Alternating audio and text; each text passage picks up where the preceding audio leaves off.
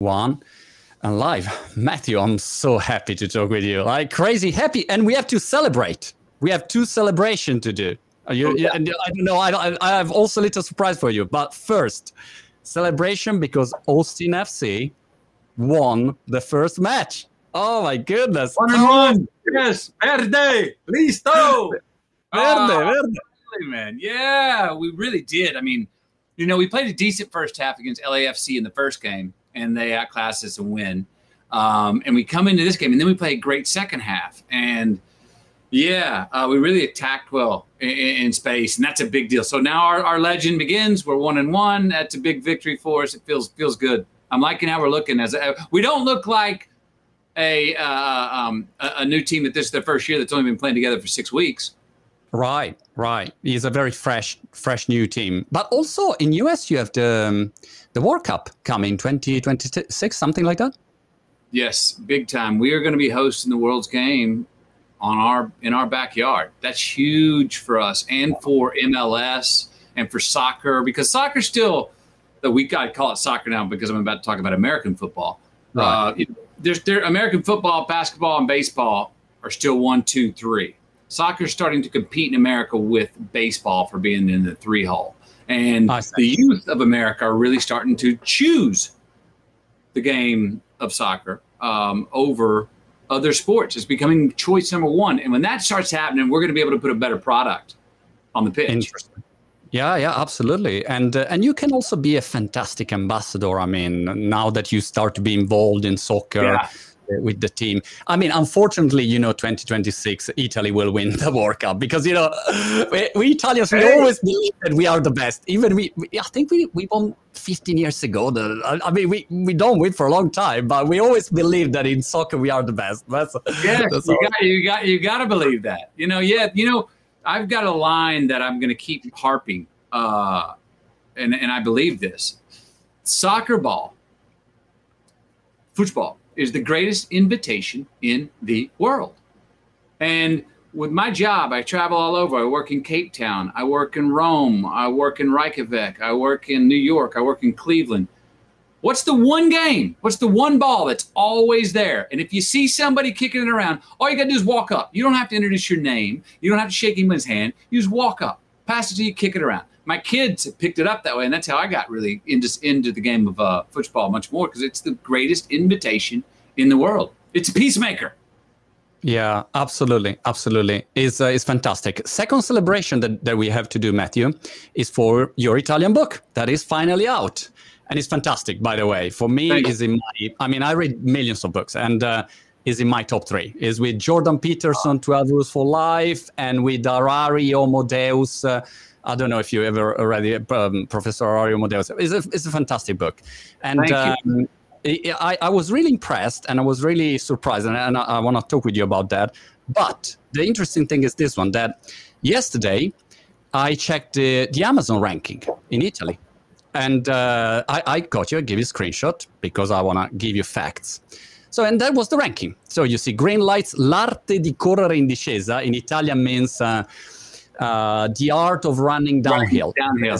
Chapter four. Chapter four. The title of chapter four. Yeah. And uh, so I, I, I see this and I think, oh my goodness, wh- why Matthew's book is only number 12? And I, I got very cross. You know, I thought, why it has to go on the top. So I, I record the video. Uh, because I, I, tell you, I, I, was I'm really in love with this book. And uh, by the way, I, I, have it here, and uh, j- just to tell you, you know, because everyone say, "Yeah, I'm in love," but I mean, I wrote millions of notes here. Yes. And, so I mean, this is how I'm how much I loved. So I, I've shot a video, which is this, and the title of this video is uh, "You Have to Read This Book." So I went straight to the point. You have to read this book, full stop. And then I've been waiting, and this morning I woke up, and here we are. Are you ready? I have my chin chin ready for you, and here's the book number one. yes, come yes. on, grazie, Monty. Yes, thank you. I needed the Monty push. Thank you. Ah, you know why? But but you deserve it, Matthew, because um, uh, you surprised me. I have to be honest, because I was expecting for the classic uh, celebrity memoir, blah blah blah. I'm really good. A couple of gossip stories, and that's it. And and instead, I found a book full of ideas, lessons, and uh, I love the quotes. Uh, and uh, it, there is a lot of wisdom. It's funny. It's honest. It's personal. So maybe it, it's so personal that made it very universal and resonate with me. That's Yeah. why I'm so passionate now about it. Uh, but it's it's really a fantastic book. And the real question is. Uh, when is coming out the next one? Because with your 36 years of diaries, Yeah. it has to be more there. There is. I mean, this book I would say is probably 25% of my diaries and journals. Um, All right. I mean, I'm working on, you know, now I keep a journal here on my phone at all any time. I write in my notes. Um, and I've got two years, about 1,800 notes that I'll find time here coming up to go, well, let's go look back at the last two years. I do believe my hunch is that I've crystallized some of the ideas and theories that I put forth in Green Lights. And hopefully I've evolved them into another chapter. What I don't want to do is recook the souffle. I don't want to do Green Lights 2. Um, but it will definitely be uh, something that is an approach to, I think, more qualified living. Uh, it'll be aspirational in that sense because that's just how my mind works and what interests me in, in, in life. What countries are? Um, uh, uh, what countries is, is Greenlight out in this moment? Is uh, any particular country that is uh, rocking particularly well? Uh, still, oh, so we're 25, 26 weeks still in New York Times bestsellers here in America. Um, Wow. Doing very well in Australia, did well in England, Germany, and now Italy. Um, and then there's some other countries coming. Um, I haven't seen the list. I haven't really followed. Uh, I get sent each week how it's doing here in America, but it was uh, Australia took to it well. Um, England took to it well. And uh, now, because of your help, Yeah. Italy took well. I mean, pe- pe- Italians love you, so it's, it's kind of, of easy. It's an easy country, but I mean, not, not so many Italian uh, read books. I mean, the percentage is not so high in Italy. So anyway, you know, it's a niche of, of the population. But uh, um, I mean, it's uh, it's the kind of book that for my community, I would say is uh, is perfect. And by the way, there is the beginning, page nine. That for me, uh, you know, I love those movies where there are uh, they start with the images and just the voice uh, out i don't know how you say in english the voice out, Voiceover. The voiceover you just hear the voice narrating and i imagine a movie you know with this page nine with your story and uh, for two years i led the under 12 soccer league in red cards as a goalie this i didn't understand how was that possible but because you were always like punchy or No. So, you know, I, I'm young. I'm, I'm 10, 11, 12. The, you know, what when you're when you're young, the kids usually don't like to play goalie because it's a lot of contact. You're catching balls to the face. Well, I loved the contact, and what I would do, you know, strikers coming down. You're young. You're backing up. Well, what I loved is to go time my sprint to just meet them right when they got one inch into the box and then just dive at their feet and just take the ball and take them out. Well, I got away with it for a while because I was like, oh my gosh, I can't believe he's doing that. You know, the goalie always got, you know, a little bit of amnesty, you know, especially as a kid, you're a goalie playing rough. It's like, well, you know, don't kick the goalie, but the goalie can kick you. It's kind of, you got a little bit of amnesty. Well, I did it so often and became so good at it. The coaches went to the league and were like, you, he, he, he's taking out our strikers. I mean, he's, he's form tackling them at the ankles and taking the ball. And so I started re- receiving yellow cards, then red cards for because I was playing too rough as a goalie. Um, and so I led the league in red cards as a goalie for two years. Yeah. crazy. But the, the other interesting thing about your book is that there are so many stories, and um, but but there is always uh, a good humor there. So I, I also love this this fact because sometimes you you know you read some great stories, but then they are very arrogant, and I love your humility. And by the way, I particularly appreciate. I think in the last year. you started to do more probably Instagram, YouTube. Yeah. You opened the, your YouTube channel. It's, it's going yep. very, very good. It's growing very fast. Uh, and I watched uh, the, a lot of interviews that you've done. And uh, I mean, I think many actors wouldn't do what you do because maybe they want, you know, to have the good light, the good camera, or the you know all the setup, and they don't want to go you know like like that. Uh, and, and, so I, I really appreciate that. I think that uh, when you say Jordan Peterson humility definition is really uh, what, what what makes you different with with all of the other actors there, and and the and I feel it in the book is very is very uh, transparent there. I think.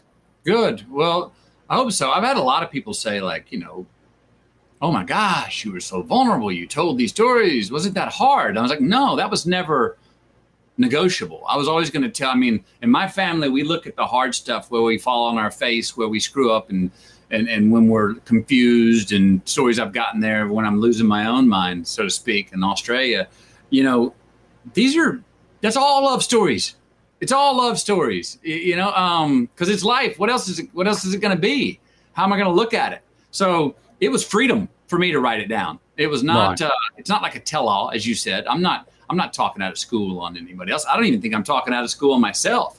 I'm just, you know, sharing the the the, the, the fun stuff, the successful stuff, the failures, the screw ups, all of it, and that's all part of all of our lives. The rodeo, the bull. We're all trying to get our eight seconds on the damn bull. You know what I mean? And it ain't easy. So laying it out there, it's been nice to hear people go, "Oh, I see my stories in your stories, Matthew," um, and so that sort of translation that people are seeing um, themselves in me, their stories and my stories, that that makes me happy. I, I I love it, and there are some stories that you at the end decided not to put in because maybe involved other people and maybe you, you, you spoke with Camilla and said, look, maybe it's better not to push. You say, don't put it, Matthew inside, and, and you say, okay, let's not put this one. Maybe it's too personal or something like that. No, the only thing that I edited myself back on were things, and I, this has been brought up, like in the beginning, I talk about being molested at 18 and being blackmailed into having sex for the first time at 15 people are like, you can't just give me just two lines and just say that and not explain it. I was like, oh, and yes, I can. And on purpose, I do that because I know me being Matthew McConaughey, the celebrity I am, the way the media works, that's the headlines that they would have wanted to grab and put in bold print. And it would not been true to what the book is. Um, so I didn't want to put things in there that were going to allow people to be voyeurs on and and and and and, and really pre- uh, predate on um, that really not what the book's about or what my life's about. Um, but other than that, you know, I mean, my mom read it. She was right. like, she was like, oh, all this is true. She goes, it's a little light in some places. I was like, it's a little light. it's a little. It's not a little light at all. No, it's not a little. I didn't think so either. You know, but, but oh goodness. Um, and then you know, for Camilla and I, there's I uh, um, you know, I share, I share, I'm not telling any bedtime tales. You know what I mean? Think that that's why there's doors on the bed. It's, I'm not, I'm not talking out of school. I don't talk about other celebrities. I don't talk about intimacy. It's just nobody's business. And um, that's never what the book was going to be, you know, about. There's enough, there's enough of Hollywood, I think, in there and stories, if you're interested in Hollywood, that, that I share. Um, that make it entertaining if that's what you're looking for. But if you're looking for a tell-all, as you said at the beginning, this is not the book for you. I loved about Hollywood. Uh, you have one line that to me is so important when you look for a job today. I mean, I'm an entrepreneur, so it's also for entrepreneurs is really good. Uh, Hollywood, uh, you you don't don't need it. You want her, but you don't need her. Right. And it's the same. Uh, I would say um, fil rouge of uh, yes by saying no. I mean, it's a very connected uh, topic. I, I, love that. I really loved uh, because I think it's the right approach, and uh, but it's counterintuitive today when you're looking for a job, you're sending CVs and so on. Yeah, I was just talking to my class at University of Texas about this a minute ago on my class script to screen, and they were bringing up that you know going into this business. There's they're college students, filmmakers going into the business. They're like, "What do you mean by don't don't need it? Just want it?" And I was like, "Look." You can't throw that idea on somebody who doesn't have a great work ethic and is not obsessed with what they want to do anyway. I mean, if, if, if you're not fully committed to wanting to, I'm just what I tell the students, if you're not fully committed to wanting to be a storyteller and it's about the process and it's not about the result, then you can tell yourself, uh, if you're not fully committed, then you can't tell yourself, don't need it, just want it. Because if you tell some people that, they go, oh, well, I'll just take off work. Oh, that means I don't have to try. I can half ass it. But if you got somebody that you don't question your commitment to something, your obsession to want to get something done, it's very smart, I think, to go, okay, I don't need this. I trust that I'm working hard enough. I trust that I'll take this seriously enough. But now I just want to want it and not need it. Because when I start needing it, we start thinking about results. Oh, I got to get the result. Yeah. miss the magic in the process of the doing on the way. And so it also helps us let take things a hell of a lot personal, less personally when you, you know, I've been, I've been lied to, I've been threatened, all those things. And, you know, I learned, oh, okay. Okay. And I still run into those people, you know, that wouldn't return my phone call when my movies weren't doing well, but really want me. Now they're calling me. I don't take it personally. Hey, that's where you are. It's, it's the business. I get it. I want it. I didn't need it. If I'd have needed you and needed you to be the right kind of person or give me the opportunity, I would take it personally. Um, but if now I just go, I want you. It's it's it's lighter feet. It's it's it's more of an affair, you know. Then you're always you're always on the approach. You know, you're dancing right. in Hollywood. She is she is a uh, she's a tryst. what does it mean tryst? Tryst. Oh, oh, oh, you know, tryst, one night stands. You know, all right, all right. affairs, uh, uh, affairs, hookups. You know what I mean? Whether those be with people or with uh, with things in our life uh, that we go, oh, it's a hobby. It's to try it out. So to think of, for instance, when I had children, you have children. Four. Okay, you got four children. Yeah. That immediately, when you had your first child, that immediately instinctually became top of your value system of what you needed to take care of. And your entrepreneur stuff, as much as you're committed to it, moved into at least second place. Yeah. Right. So you didn't need the entrepreneur thing because you know non-negotiably your kids are what need you. You know what I mean? So it moved when it moved when when Hollywood, my career moved into the three spot behind my faith in my family, I got better in Hollywood. I, got, I became a better actor. I was more involved, less impressed. I was able to engage, take more chances, not ask permission. Oh, watch this. I'm doing it my way. Watch, because if you don't want me, great. See you later.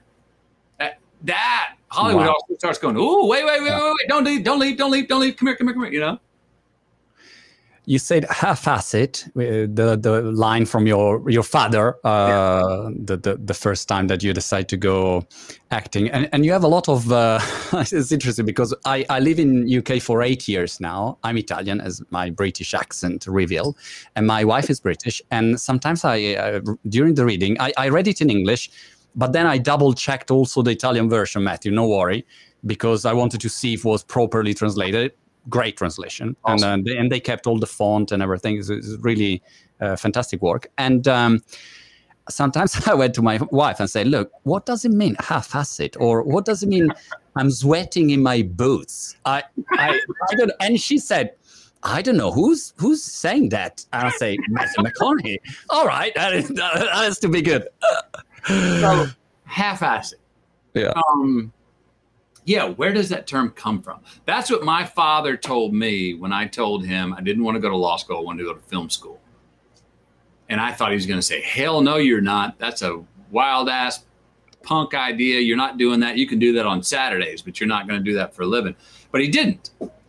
Once he heard from me, that's what I really wanted to do. Once he heard from me in tone of my voice that I really wasn't asking him permission, but I was asking him, he goes, All right, don't half ass it.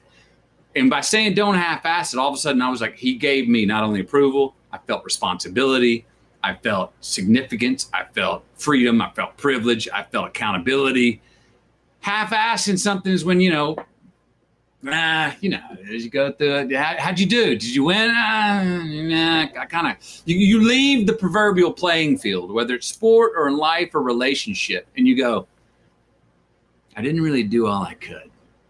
I didn't really prepare the way I, I should have. I didn't really commit. I didn't really learn enough in preparation to be free and play during the game, to call an audible, to act, react. I didn't, I didn't, I didn't know, and I could have worked harder. That's half-assing it, you know, and and that's a horrible feeling if we don't get what we want, and we know we could have done more to get it. It's not such a horrible feeling if we don't get what we want and we go, I did everything I could that I know I could have done. I can sleep with that. What I have trouble going to sleep with is going to bed going, you half-assed it, dude. You didn't, right. did, you didn't give it all. You don't know. Now you don't know, and you'll never have that moment again. It's the idea of not knowing that ha- that say that half-ass it, where it'll come back and bite you in the proverbial backside. Let's go into preparation. Uh, another interesting topic. Uh, uh, is, you have a, a, great story about your um, famous preparation and Spanish monologue, and uh, it is really mm, funny. I mean, people they, they will have to read the book to, to know the story. And um, but my question is the following: If I watch you as an actor, um, I mean, it's like watching Federer for me. You know, like you are top at the top of the of the the the, the level, the technical level that I can imagine. So what I don't understand is um, do you have any specific area of your acting uh, techniques that you think that you would like to improve? Or you think oh th- this is a, something that i should that I, I can still improve? Because from outside as a fan of yours i think oh, it's perfect. I mean what else can you do? I mean i don't know. But maybe from inside you have some yeah. areas you, you say no this is my repertoire well, that i would like all right, let me say this. I've never done a movie or played a character that lived up to my expectations. Hmm. I've done work that I'm like, good job, McConaughey. You hit it. That you you you nailed. It. I've done movies where I'm like, wow, wow, yes, yes. But nothing has ever lived up to my heightened expectation. So, do I have more to do? Look, sure I do it's for me, especially with dramatic roles, it's about it's an investigation of myself. It's going deeper into myself about how many different ways do I feel about a certain situation. What do I need to where it gets to a point where I'm I'm not playing every character we play as an actor. We're playing. We're the vessel. It's coming through us. It's got to be personal. If we don't get to the personal level, we didn't even get halfway there. And so once it gets to the personal level, I've learned to try to work on don't feel complacent. Don't feel like, oh, you got this oh, you know this four ways. Well, if you know this four ways, know it eight ways. The more I can come in with an arsenal now, the more I can come with an arsenal of being ready and knowing my truth of my man and then he so said scene, the better. There's no end in sight for that. You could set me up to be prepared for for give me preparation for a character. I usually take around three to six months. I could. I'm not going to get bored if you give me a year. I've got shit to do. I've got more to keep compounding into my subliminal to where I don't even have to think about it. It's part of my being. And that's when we see great performances. That's when you see your Roger Federers. You don't see all the work he did because he's yeah. out playing.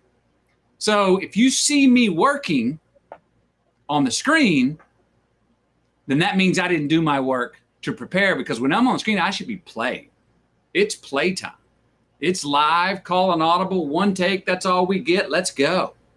Um, don't need take two yeah, sometimes I do need take two and take three and take four, and take five, but I'm going in with the confidence to go, take one's all we're going to need. And that comes with the preparation. So I could go, if you gave me two years to prepare for characters, I might get bored along the way in that second year, but I could fill my time preparing for it. All right. Interesting. You know what always impressed me of your um, uh, roles is that when I see you the first scene in a movie, you are already that person. There is already, if I look at you, there is a past, there is something that I don't know how you do it, and like you great actors are able to do. Uh, it's not that you are, you know, like a broker or whatever, uh, any any uh, Dallas Buyer Club, but uh, the, immediately immediately you are there. You are that person. And it's like i can understand that there is before you did uh, you have this story i don't know but i you didn't do anything. You're just there. Maybe it's just a look. Right. and i don't know how this magic is possible. Well thank you because if we're doing our job as actors, that's what better damn will happen. And especially if you're someone who's not only an actor but a celebrity and famous, where you got an idea of them, and then you see them playing a new character in a movie, and they don't fit your idea of them. It can take a minute to go. Whoa, whoa, whoa wait, wait, wait, wait a minute. I, let, me, let me. Am I watching Matthew or am I watching Ron Woodroof? Now, if I do my job well, you're watching Ron Woodroof. If I do my job well, you're you're watching that character and then saying, "Oh, and that's McConaughey who's playing him." Not, "Oh, it's McConaughey and he's playing that character." So that's look, it's unsaid things. It's you. The more I prepare for a character, the more I know what that person walk, how he walks, how much he sleeps, what he buys if he goes into the store, what he orders off a menu, what kind of woman he likes, how many friends he has, um, what his demons are, what he gets off to. Now, it's also help with your director and your cameraman. For instance, Dallas Buyers Club. People go, oh my gosh, how, how'd you, how did the so it's amazing weight loss. How'd you do it? Why'd you do it? So, well, look, number one, it was my job. Number two, I'd be embarrassed if I didn't do my job. If I'm open, if you open up the first scene of, of Ron Woodroof in Dallas Buyers Club and he's in that little shadow in a stall, taking a hit with a girl, drinking some whiskey, that tells you a lot in the place, the way the lighting was, everything. So I'm being, it, it helps, makes, takes a filmmaker as well and the DP. But that tells right. you so much. But if you saw me weighing 190 pounds like I weigh now in that scene, and you know that this is about a guy with stage four HIV, you're not in the movie. You're never in the movie. You're out. You're like, going, no way. No way. I mean, come on. You didn't even do what you need to do to physically look the part. So there's physical, but there's also how you walk. You know, a little thing will come. A White Boy Rick. A little thing like this will say so much about a character. It can be a blanket over an entire performance. White Boy Rick, uh, this lady I was working with when I was rehearsing, and White Boy Rick, talk about Rick Wershe, the guy I was playing. I was sitting talking. She goes, "You know what? He's a hands in his front pockets kind of guy, isn't he?" And I went, "He is." What does that say about a guy who's always standing around going? Well, you see where my shoulders went? They're leaning forward. I'm not that confident. I'm kind of don't really trust myself. I'm not a, not real confident to talk to you and looking straight. Kind of eh, kind of hands in pocket. Kind of I've been beaten down by the world. Kind of receding a little bit. I'm not not you know I'm I've lost more battles than I've won. It starts to carry that all of a sudden that tells what a walk is, what false confidence is. When he has bravado, you know how long can he hold the stage before he gets his hands back in his pocket and kind of goes back in his shell. It starts to the story starts to write itself. Just as in I talk about launchpad lines in in you know in in, in scripts. Wolf of Wall Street in the script of that scene, the character I played, my guy tells Jordan Belfort's guy, played by Leonardo DiCaprio, tells him that the secret to stockbrokering is cocaine and hookers. And I read that, I'm like, who is that guy? Now, what if that guy believes that? What if that guy's not trying to be cute and funny and trying to get the laugh or trying to be outrageous? What if he's like, no, I'm, did you hear me? Cocaine and hookers. That's how this game works. If the guy believes that, now, oh, there's a book written on that guy. That guy, the way he sees the world, what he's doing, I know what his apartment looks like. I know who's in his apartment. I know if he's married or not. I know what he's having for lunch, how many lunches he skipped. I know how much money he's got. I mean, I know what this guy's where he's going after work. I know where he's having lunch. I know all kinds of things. If you go, what if you take that line? If this character takes that line literally, and that starts to turn into how you walk, how you talk, how you move, where you sit back, where you come forward. Yeah. So it, it informs all those things. Wow, that, that's fantastic. Uh, and True Detective. Oh, by the way, I, I got here the, the, just for the people that are uh, wondering, you know, that that was you. And by the way, it's interesting also 25 days. So it's been shooting 25 days with 4.9 million dollars. So, yeah. and I was thinking was like, you know, like you had I don't know, one year shooting, and uh, in my mind was a completely different movie. Five months of, of over five months preparing, but five months. I gave myself five months to lose the weight, and then we only had. We were supposed to have seven over seven million dollars to shoot that movie. Jean-Marc Vallée, the director, calls me eight days before shooting. Goes, Mathieu, uh, we do not have the seven million dollars. We only have the just below five. It's a four point nine million dollars. Um, I don't know how I'm going to shoot this movie, but um, if you will show up, uh, I will be there too. And I was like, bam, showed up. In that eight days, he got rid of the grip department. There was not one light on set because that's where he made his budget cut. No lights, one camera, natural light. That's all we got. Let's go shoot and we went and shot it in 25 days. Um, and yeah, it turned out to be a, really good movie. You know, a great story, well told. Um, yeah, so yeah, we made that one happen. We didn't flinch to make that one happen. Yeah, I, I two things that I um, that I missed in the book that I'm I'm waiting for the second one or for the trilogy. In my head, you'll write a trilogy, so I'm, I'm ready to tell so. me when you're ready with the second one. But one is True Detective because to give you an idea, the other day I spoke with a friend of mine and I said, "Oh, who are you, you interviewing next?" And I said, "Oh, Matthew McConaughey," and he said this phrase. He said, "Look, can you please tell him that if he just do True Detective again?" uh, I would be the, the, happiest man in the world. But is enough if he just redo what he already did. So I, I don't need a new one. Just re, redo whatever you did. So it was Rust is it's a fantastic character, and yeah. uh, I wonder how long did it take to do that monologue. And by the way, the way so the way you moved the hands on the on the on the table. I don't know. There are some little details that caught my attention and I, I, found that monologue incredible. To me, it's one of the best ever in the history of uh, of movies. And uh, yeah, I uh, preparation there behind the scenes. I, I would have really loved so, to read some.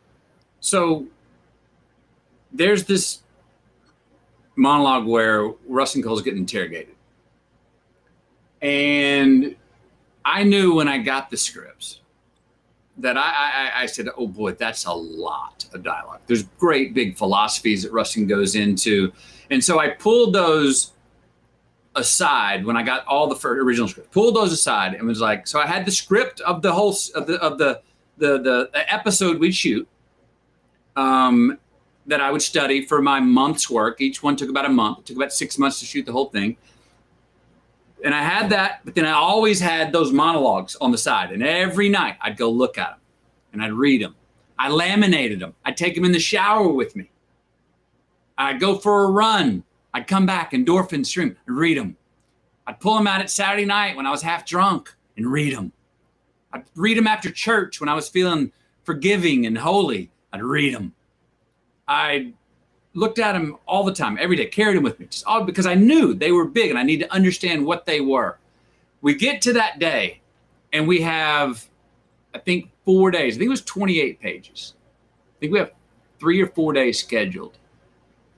28 pages of monologue. Yeah. Oh, we get to that day. First, we shoot the interrogators, right? So I'm on this side of the camera, not on camera warming up a little bit, you know? And I've got my pages there in case I get off, I'm there. What I did though, the next day we go to shoot mine. What I had done is all of Rustin's philosophies. There was a, there were seven pods. There were seven major philosophies that he went into. I did deconstructed them down into each philosophy would have like six words, and each word would send me off on a theory. So I wrote the word down here so I could right before we get to it, I'd look at the word and that would be five minutes to talk. Look down, check out the word, five minutes to talk. We shot for 16 hours straight. and we had almost all of it done. We had uh, like four pages to go. And the crew was tired. And everyone was like, all right, it's late can we? And I just said, without looking up, I stayed in Rustin Cohle. I said, fuck no, we ain't going nowhere. We're sitting right here till we finish this scene. Can we do that, everybody, for me? Everybody with me? Yes. And they all went, yes, sir. Rustin Cohle said, thank you. Let's roll. And we knocked it out. 18 hours. Incredible. That's really incredible. I watched your video where you talk about um, the, the how um, oh shit, my English is so bad. I, I, after eight years, I can't speak Italian anymore, and I can't speak English. No, you know, it's, it's crazy. I, I have lost any language now. No, um, you know the.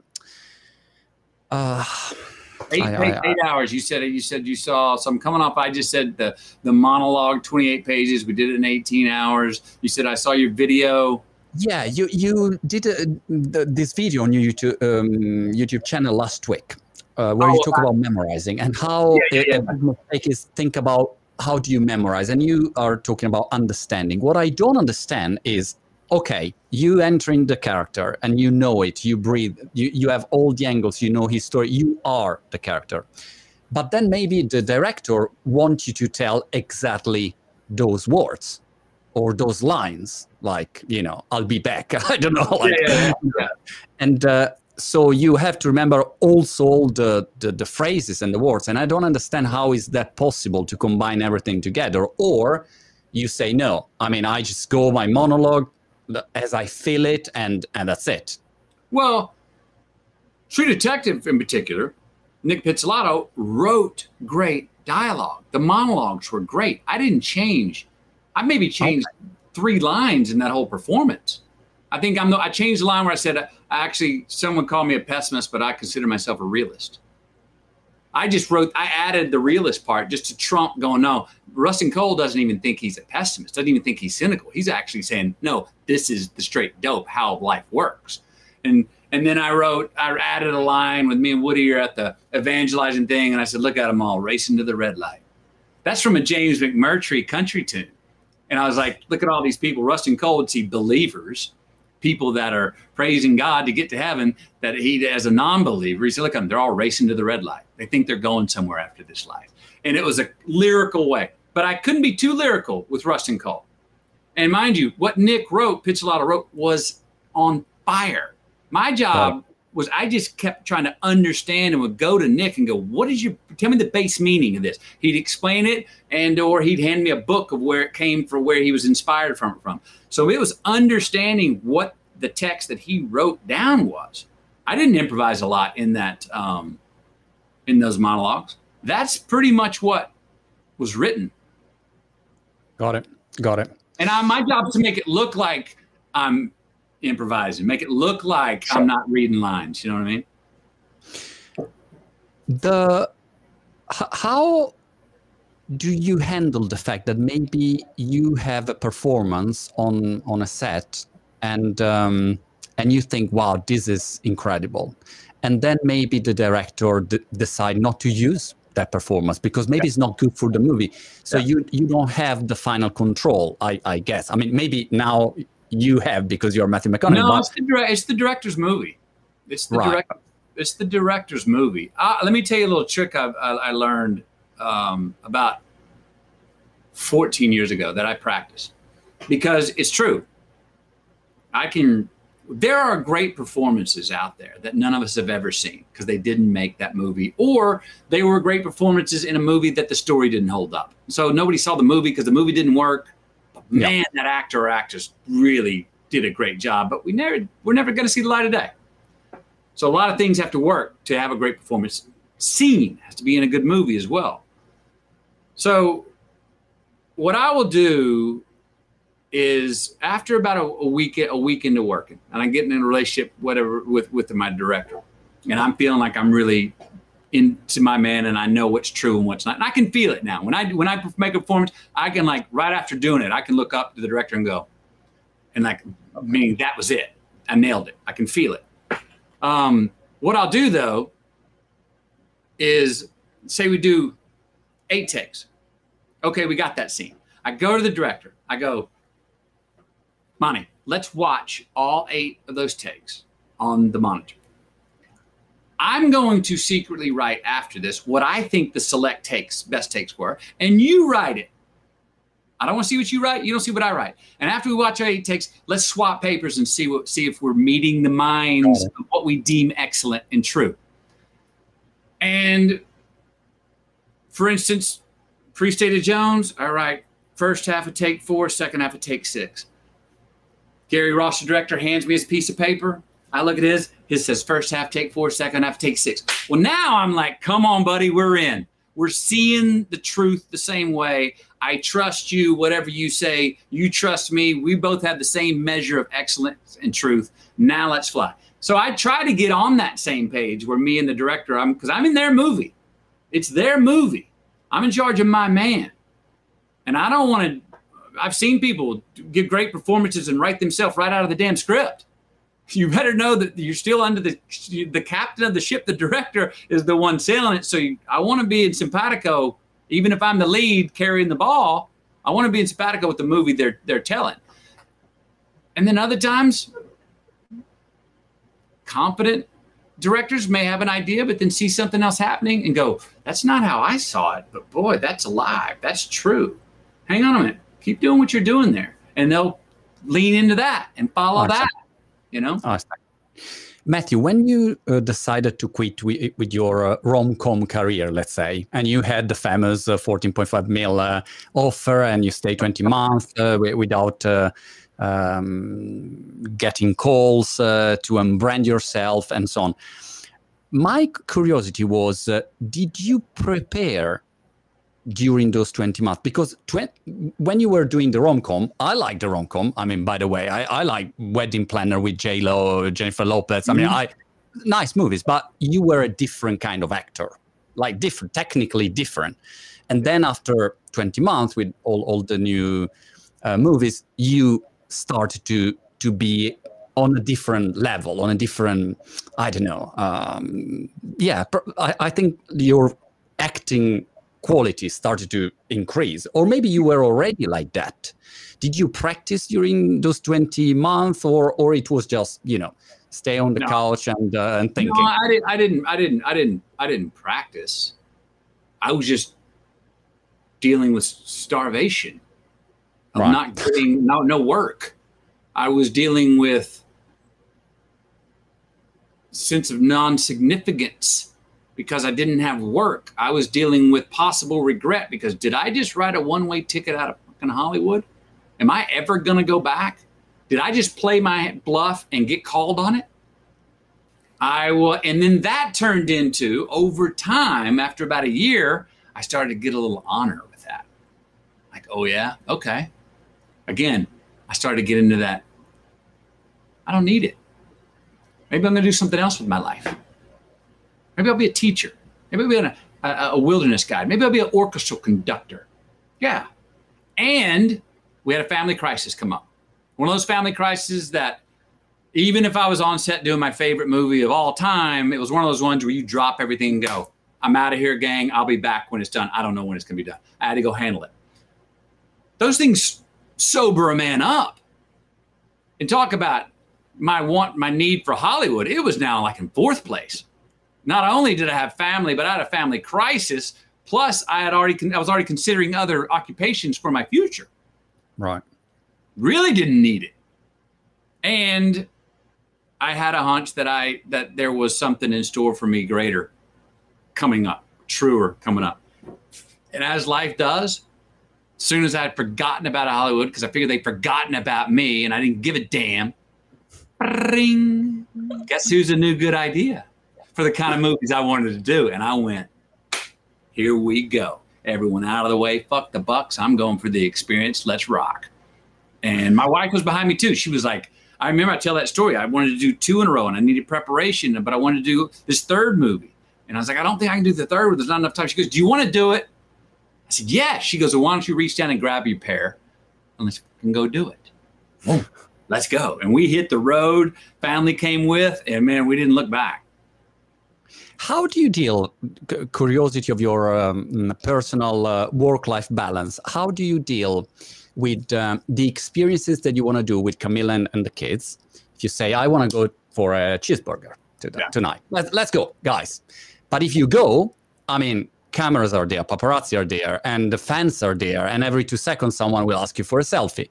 So if you pay attention to the fans, I'm you don't spend time with the kids and and and, and the other way around what right. are your guidelines there to have your experience your life yeah but uh, without being rude with the fans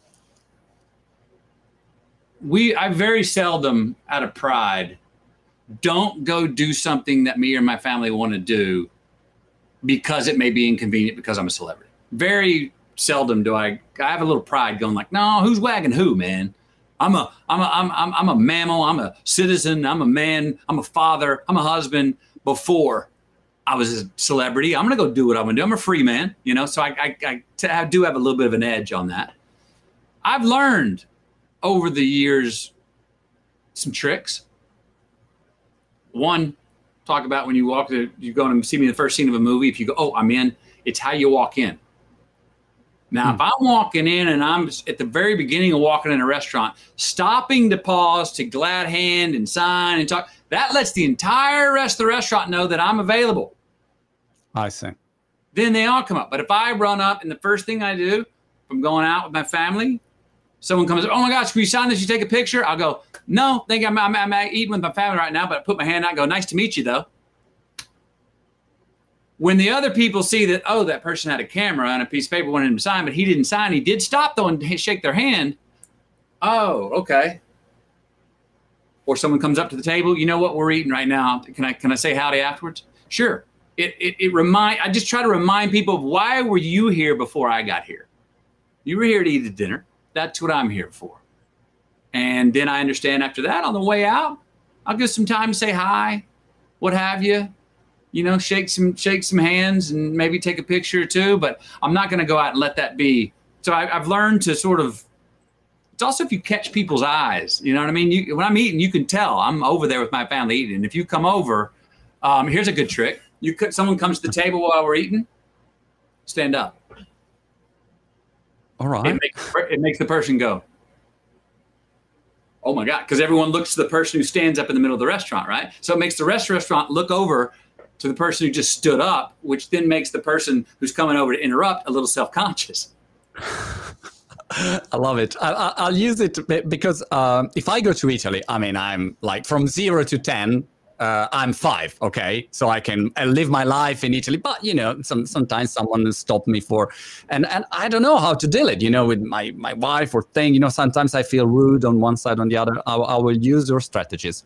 Matthew, I was curious about your your opinion about Hollywood and the new uh, movie industry scenario. I watched the Oscar ceremony the other night, and I, I saw that uh, Netflix, I think, won I don't know six Oscars or something like that. Then I saw that Amazon invested like ten billion dollars in Amazon Prime Video and and also music yeah. included. And um, I wonder if now the these mega big tech platforms are considered and perceived at the same level of authority as Hollywood, or if you if you shoot a movie for like a Netflix original is perceived as a lower level than you know if I do right. I don't know the Avengers. I don't know that. Yeah, yeah, yeah, yeah, yeah. Good question. Look, that perception's rapidly changing because it was that way before. Let's go all the way back to True Detective. Woody and I, in the position we were in, coming to TV to do TV series was still like, whoa. Yeah, that, that, big screen. Yeah, you're right. And actually, the success of that helped open the floodgates for what is ha- what has been happening since is that go to find your greatest dramas on these series on TV. So the taboo's gone. It was kind of gone before was, Woody and I did True Detective, but it wasn't completely gone. Now it's like gone. Um, as far as status, uh, preciousness of a studio film versus Netflix, those lines are like I. The, my sense is that those lines have have, have, have overlapped now. Um, my challenge with with with the Netflix and the, the, the series is that I've gone through before and looked through you know, look, what are all their movies? And I see all these actors and directors. I'm like, oh my God, I didn't even know that was out. When did that come out? I didn't even know they did that. And it doesn't necessarily feel like as much of a special event now when it's just thrown into the library in the lineup. Yeah. just find it. Which one do you want to do?